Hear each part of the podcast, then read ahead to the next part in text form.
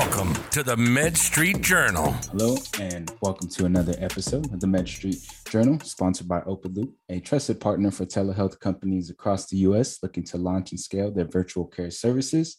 Check them out at openloophealth.com. I am your host, as always, Rodney Hu, and today I'm joined by another very special guest, Dr. Margot Jacot. She is an award-winning founder and chief care officer of the Juniper Center, one of the largest counseling and therapy practices across Chicagoland with over 60 clinicians at five locations across Illinois. She hosts the podcast, Your Mental Health Business Mentor, helping clinicians find the balance between provide compassionate client care and business agility to grow their mental health practice.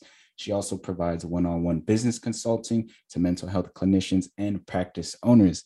So, that being said, I'm excited to have her on and learn a little bit more about her story and her background and the impact that she's trying to have in the healthcare field. So, that being said, Margot, welcome to the podcast. Well, thanks, Rodney. So glad to be here. Thanks for the invitation. Yeah, no problem. So why don't we just jump into it? Why don't you give people a brief background on who you are and what you're working on over at the Juniper Center? All righty. So the Juniper Center, it was originally just my practice. I was an independent therapist working on my own for probably about 12 years and had always had just been fortunate enough to have a little bit of overflow. And so I hired on an associate when I was going to have my first child because I wanted to be home for dinner. So the whole premise of the practice was so that I could be home for dinner at night. So we just grew from there. One clinician became two, became three, became four, and actually now we are up to 72. So we've had a significant amount of growth in the last year, but it's been pretty steady over the last several years. And I'm really thrilled that what that says to me is that getting good mental health care, and I think our team is great, getting good quality mental health care into the hands of people that need it is becoming easier.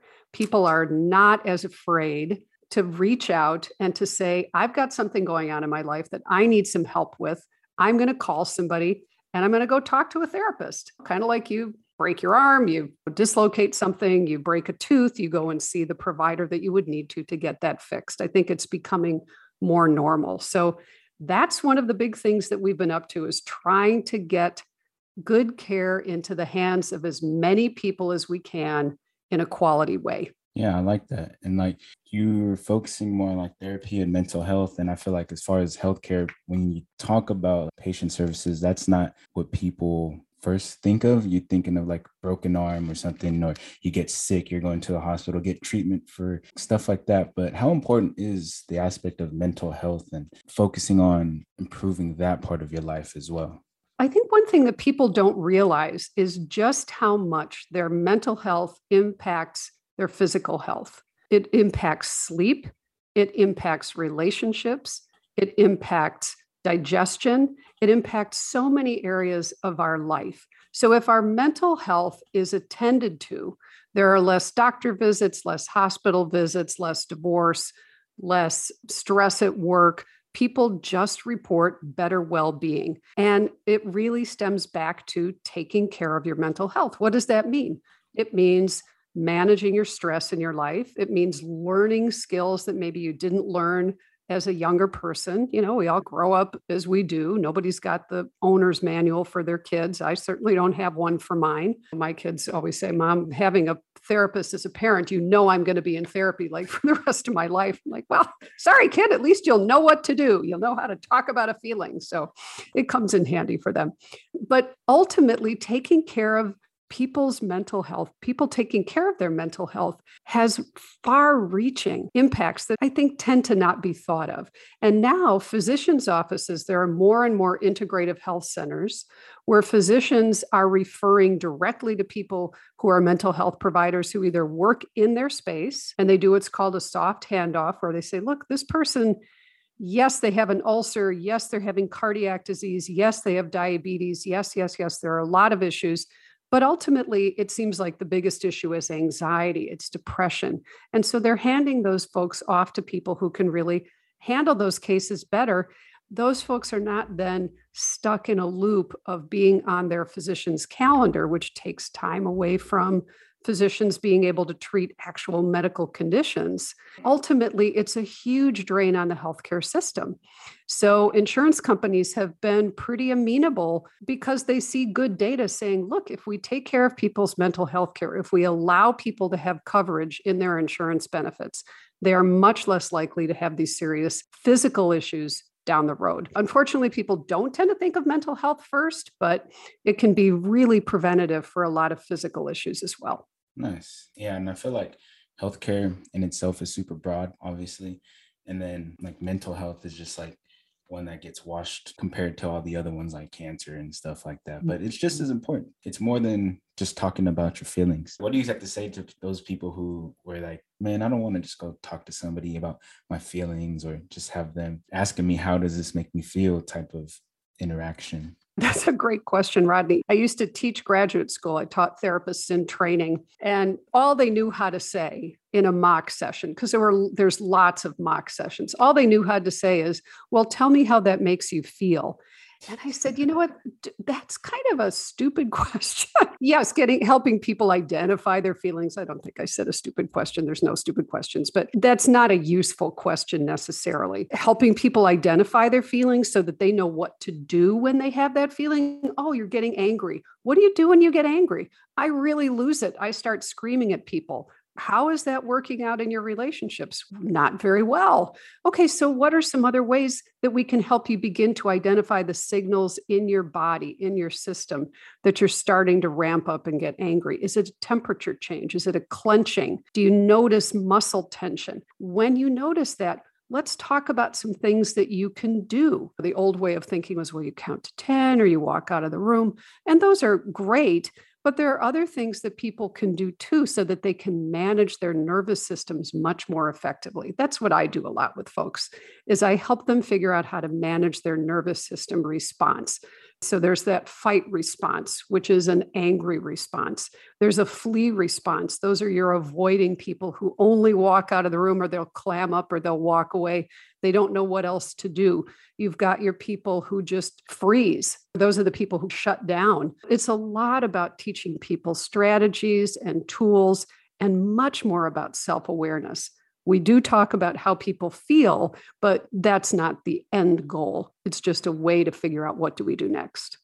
That makes a lot of sense. And you mentioned the keyword that stuck out to me self awareness. And I feel like a lot of people who are dealing with stressful things in their life and it shows externally, they may not know how to fix it until they look internally. And I feel like getting some professional help, like speaking with someone like you or someone from your company, it allows them to become self aware on the triggers, whether it be emotional or whatever, that kind of influence their actions. And then once you become self aware, those kind of variables, I guess, then you can reverse engineer the process of fixing it or then finding a solution.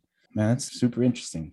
Well said. I love that. You reverse engineer solutions. I love that way of thinking about it, Rodney, because the whole thing that people are up against then, sometimes it's faulty thinking. They get into negative, faulty thinking. They're called ants, automatic negative thoughts. They're projecting out into the future and they can't reel it back in. So they need somebody to help them learn how to do that. There are lots of strategies for how to reel your brain back in, how to stay in the moment, how to not get ahead of yourself. Depression is thought to be people who are stuck in past stuff that has happened. So, how do we pull people out of that and get them back into what's happening in the now? And the wonderful thing that's happened during the course of my career is all of this great neuroscience that now teaches therapists how to use neurochemistry, neurobiology, neurophysiology to help people change. I remember sitting in class in graduate school and the professor talking about Freud's theory of the unconscious, that it was just some kind of amorphous, bubbling cauldron. And I thought, well, that's ridiculous. It's your brain. I mean, who am I compared to Freud? But it made no sense to me. It's always made sense to me that what we're dealing with is our brain. And if we can learn how to be more in charge of what our brain is doing, and using our cognition as well as our emotion, which is actually the problem. Some people get stuck all in cognition, but anger, depression, anxiety, those are all the parts of the brain that are considered more primitive. They're more survival centers. When people are stuck in a negative emotional cycle, that's all those parts of the brain. And those are what are called autonomic or automatic functions. So we can't really necessarily even think our way through them.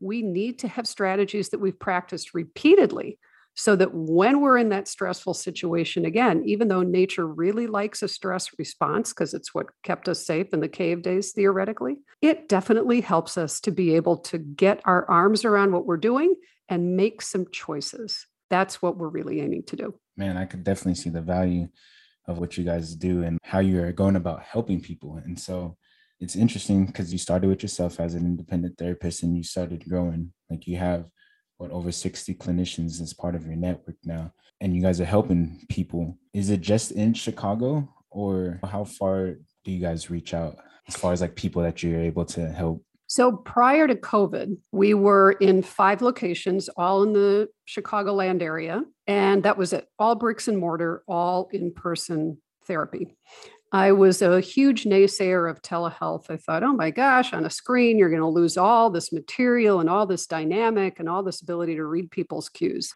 I would just like to say I was very wrong. That was not the case. You know, in March of 2020, we were all forced, kicking and screaming, to either go virtual or be really out of business. That was it. So, like everybody else, we hopped on and figured out how to do Zoom and started doing Zoom sessions. And lo and behold, it worked and it worked really well. And it provided greater access for people even outside of the Chicago area. So I've now hired some people who are downstate in Illinois. We now have also moved into Indiana. We have someone out in Boston. We have someone in California. And we have other folks that we're looking at in some of the surrounding states outside of Illinois. It's just phenomenal what we can help people access at this point in terms of care. So, no, we are not just in Chicago anymore. At moments, it does feel like Dorothy's not in Kansas anymore. It's a whole new world. It's very different, but I have found it to be really exciting for that reason. We can just continue to provide more care, good care, not just care that's done by someone who doesn't have a lot of training. It's still the same good quality care to people really right now in five different states and growing. Mm, man, that's awesome. That's excellent progress for you guys because I feel like nobody could have really prepared for the impact that this pandemic and COVID and all that that mm. people are always talking about like has on their business. And even during the pandemic, there's people who are still struggling and even probably even more so. And so the fact that the healthcare industry was able to adopt a more virtual sort of setting really allowed them to really amplify the impact that they're trying to make and i feel like one vertical in which that really shows is through like mental health therapy and other things like that because there's always somebody that needs help but if you're locked down and you can't go in to get help what was the alternative and then i feel like if people don't get help they don't know which direction people can turn to drinking or drugs but even having a jumping on a Zoom call and just having that conversation with somebody that's still valuable. So it's interesting to hear your story and your transition from just Chicago to really amplifying the amount of people that you can interact with and connect with. Yeah, it's been a really surprising benefit of this last year and some. It's caused us to really stretch. And I think it's been ultimately a good thing for us and for the people that we're able to connect with. Who knew? Yeah, no. And so obviously when you're talking about starting and running a company, like that's the whole business aspect. But then you're a therapist, you got to focus on the healthcare aspect and you can't do it alone, right? So you have other members in your team to help build and grow this business that you're working on. So I want to give you an opportunity to shine some light on some people who've helped you grow this and get it to where it's at today. Oh my goodness, Rodney. Thank you for doing that. I love to brag about my team. When I talk about really good quality care, I think everybody says that, right? And everybody might think that. It's been really important for us to make that be real, right? Because if I say it and it's not real, people find that stuff out. I started out originally with Cecilia, who has been with me all along, who was the other part of my brain, it felt like. And it just was that extra person who could help me think things through. She did all of the operations pieces. And as we grew, we took on other people who have helped with operations. We have Donna, who's our billing guru. We have Aline, who is our intake coordinator, who is just the kindest, gentlest soul. If you were calling someone, this is really what I was hoping for. If, if I were calling someone when I was in trouble or in a crisis or in need, she is the person I would want to have answer that phone. People who will really care, will take the time, will listen, and make sure that they connect you with the person who's going to best be able to help you. So that's her. She's been phenomenal. And then all of our therapist team. We have some folks who've been with me since the very beginning. That's 18 years, and they've been with me all along. And I'm so appreciative of all of those folks. And then the people that we've been able to take on over time. They're good clinicians, they're committed. We have so many opportunities eh, prior to COVID to connect. We would get together several times a year, we would have dinners. We really have felt like a team. And the culture, even during COVID, even more so during COVID, has been super important to me to be able to continue to make sure that that piece of the practice is being respected, is being manifested that what we really care about is not just caring about the people who call us, but also our team.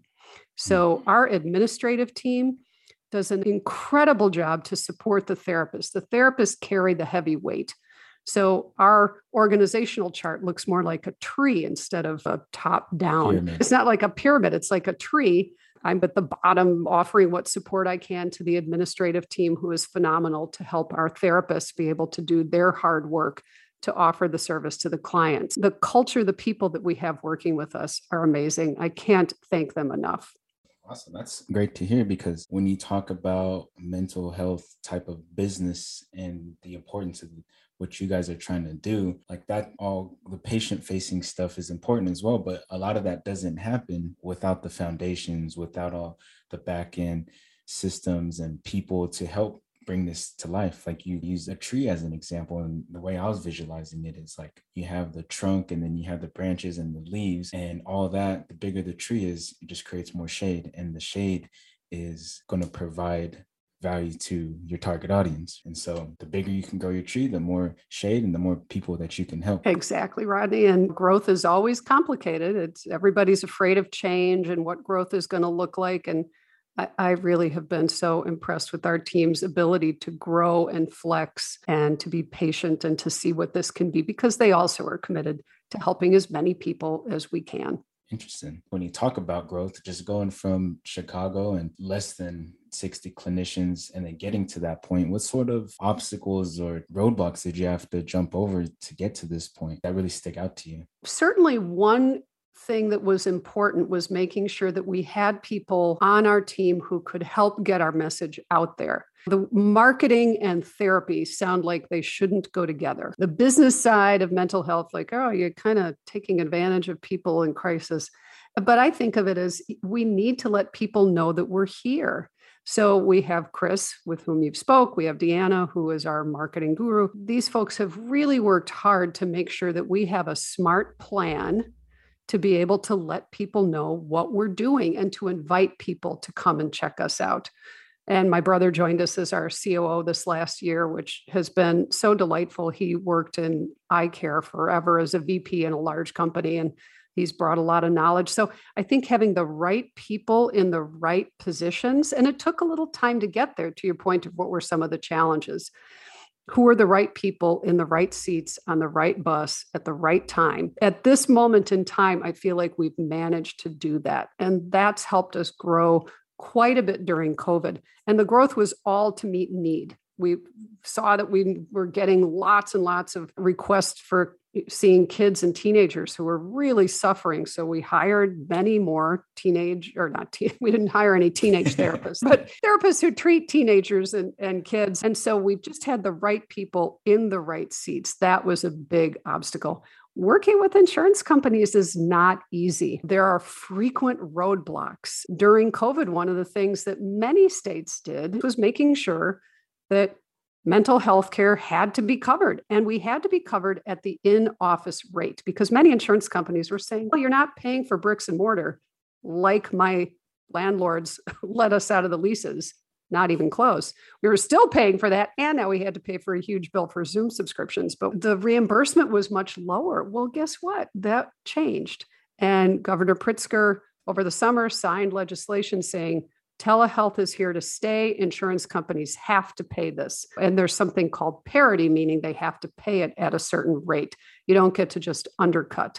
So that was a really huge, huge boost is that we could now offer the care and still our therapists could be able to pay their bills, which was really important as well. So having the funding sources were very insurance friendly in our practice because that's the best way for people to do it. Therapy is often not cheap, it can be expensive. So, having good coverage was important. The legislation helped with that. And for us internally, having the right people in the right seats to do this growth and having good therapists who had been with us for a very long time who could mentor and shepherd in some of these other therapists who were coming onto our team. That was critical. That's interesting that you mentioned the role that insurance plays in all this because usually people think just patient physician connection, but they forget that third part of the triangle, which is like insurance, which is usually where everyone has to go through in order to get to the doctor. And that part is complicated. And so it's interesting how you have to navigate that aspect. A hundred percent. There, if you are ever using insurance, there is always a third party in the room making decisions that is silent that you don't know about, and that's your insurance carrier. All physicians, all healthcare professionals who accept insurance, we are beholden in some way to these insurance companies. So being able to navigate them and navigate them in an ethical way is critical. Yeah, I never really realized the importance of insurance because me, I go to the doctor here and there, but it yeah. wasn't until I just had my daughter earlier this year. But I never got started thinking about all these different doctor's appointments and like, oh, I should go to the doctor down the street. Oh, wait, it's your insurance take it. You got to go do all these extra steps. I was like, oh man, okay, yep. is this a good insurance? What about this one? And then you start going down that rabbit hole of having to educate yourself on the different alternatives and what's best for your current situation. it, it is definitely a thing. Sure. I want to go back because like how you started with yourself and you talking about bringing on different people and filling the seats as needed as you're growing. But how did you know which seats to fill and when and how did you go about prioritizing certain areas of growth within your business like you mentioned like you're getting a lot of an increased need for like teenagers and therapists for them. Did you have a plan to plan for that, or it wasn't until that need arose before you decided to handle that problem? I am one of those entrepreneurs who does not have, or historically did not have, some master plan that I was working toward. It absolutely was as opportunities arose and needs arose, and where the intersection of those two were. So when I started, we stayed at about 12 clinicians for quite a while, 12 to 15 for quite a while. And then I was accepted into the 10,000 small businesses Goldman Sachs training program that was offered here in the city of Chicago colleges, and it's throughout the country. And I'd never had any business training ever. And so I was doing everything myself at that point, which is the biggest mistake an entrepreneur can make, right? Is that we're doing everything. Probably one of the most important lessons that I learned, there were two of them. One, I had to run my business by the right metrics. I needed to, to figure out the metrics and run my business according to those metrics, which no therapist knows what metrics are. We don't know what we're doing. None of us got business training, right? It's just ridiculous that any of us even own businesses. We just have no training. We're making it up as we go along. And the other was that I needed to be willing to hire people to do some of this work for me. I had to not always work in the business, I had to learn how to work on the business. And everything changed for us the minute I hired somebody to start answering our phone. It just never even occurred to me like the squeezable plastic ketchup bottle. When I was growing up, they were all glass. There was no squeezable bottle. It's like, who didn't think, why didn't I think of that? But having somebody answer the phone. Well, all of a sudden, all of those referrals, I didn't even realize how many we were just missing because nobody answered the phone. They, you know, somebody calls, they'll get your answering machine or your voicemail, and then they go on to the next person. If you don't have time till tomorrow morning to call them back, you've lost that person. So we got somebody to answer the phone, and all of a sudden, we had a doubling of the amount of people who we were able to capture and serve but that meant we needed double the therapists. So that was a big part of our growth, just figuring out what was that linchpin. Once we had that, then I needed somebody who could take the billing off my hands and somebody who really knows how to do that. So now I think of it this way I'm not a biller, I'm not an intake coordinator, I'm not a credentialer, I'm not a marketer. I'm a therapist who happens to be an entrepreneur, and I need to hire those people as soon as I can. I think about the woman who uh, started the company Spanx, uh, the women's undergarments. I saw an interview or listened to an interview with her many moons ago. And she said the thing she learned as an entrepreneur is as soon as you can hire people to do the things you're not so good at, make those your first hires. So that's what I did. I thought, oh, I couldn't answer the phone because I was in session. I'm good at answering a phone. I just couldn't do it.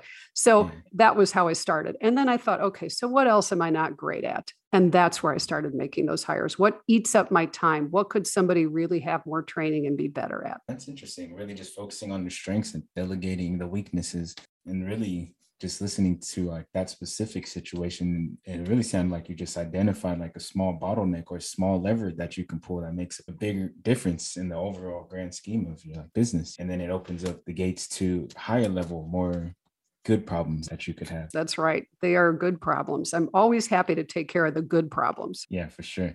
Because there are some stuff like that you have to work on, but it's better to work on your business, not in your business type of thing. I really respect the transparency into how your mind works and how you go about thinking about your business and navigating certain situations that you've been in. It's awesome. Thank you. We're coming towards the end of the main meat section of the interview. We've been talking a lot of business, healthcare, uh, mental health specifically, and what you're working on over at Juniper Center. But last question I have for you is what sort of advice would you have for people, whether professional or just regular people, who need mental health help but don't know how to take that first step? That's a great question. You're a good interviewer, Rodney, I have to say. So, the first step, if someone, first of all, can just recognize that somebody else outside of them will be able to offer a different perspective than they have. And it's not a weakness. Just like if you break a tooth, it is not a weakness to go get that tooth fixed. Nobody would ever even think that was a weakness. So if someone says, you know what, yeah, maybe I need to go talk to somebody, maybe there's somebody else who could give me more perspective, not because I'm weak, not because I'm stupid, not because I'm mentally ill or crazy, but because it actually might be helpful to talk to somebody who's trained, who can give me some other ideas. There are lots of ways to find therapists. You can just Google anxiety and the town that you live in. There's a Psychology Today website that will pop up Again, this isn't a plug for psychology today necessarily, but a lot of therapists, at least in the Chicago area, have their profiles on there and you can read about and compare people. I would say 100% make a call and interview the people that you might work with. You do not have to just take the first person that you find or who calls you back. It's so important to get a good fit. Do they obviously accept your insurance? Can they meet with you at a time that works for you?